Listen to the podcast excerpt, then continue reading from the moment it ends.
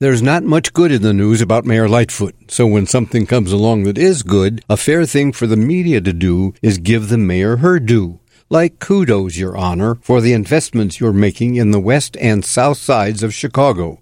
Kudos for the promises you're keeping to boost economic development in struggling neighborhoods of color. Normally in Chicago, there's lots of talk about economic development in struggling neighborhoods of color, but normally it's more talk than do because the mayor has budgets to balance and tax increases to avoid, especially while aiming for another term.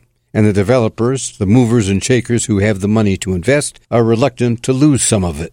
The good news that's coming along is about talking and doing, specifically about spending.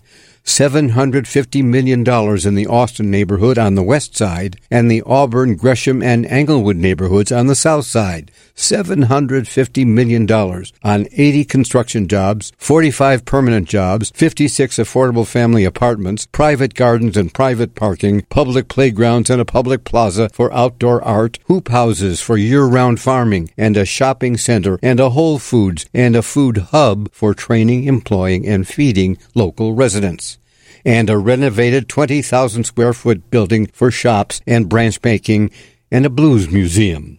Mayor Lightfoot and a team of developers that, despite the pandemic and economic disaster, are committed to investing that $750 million. They're now waiting for approval by the City Council. Come on, Council, put aside the politics that so often get in the way of good things for people. For the good of everybody, get those West and South Side developments done.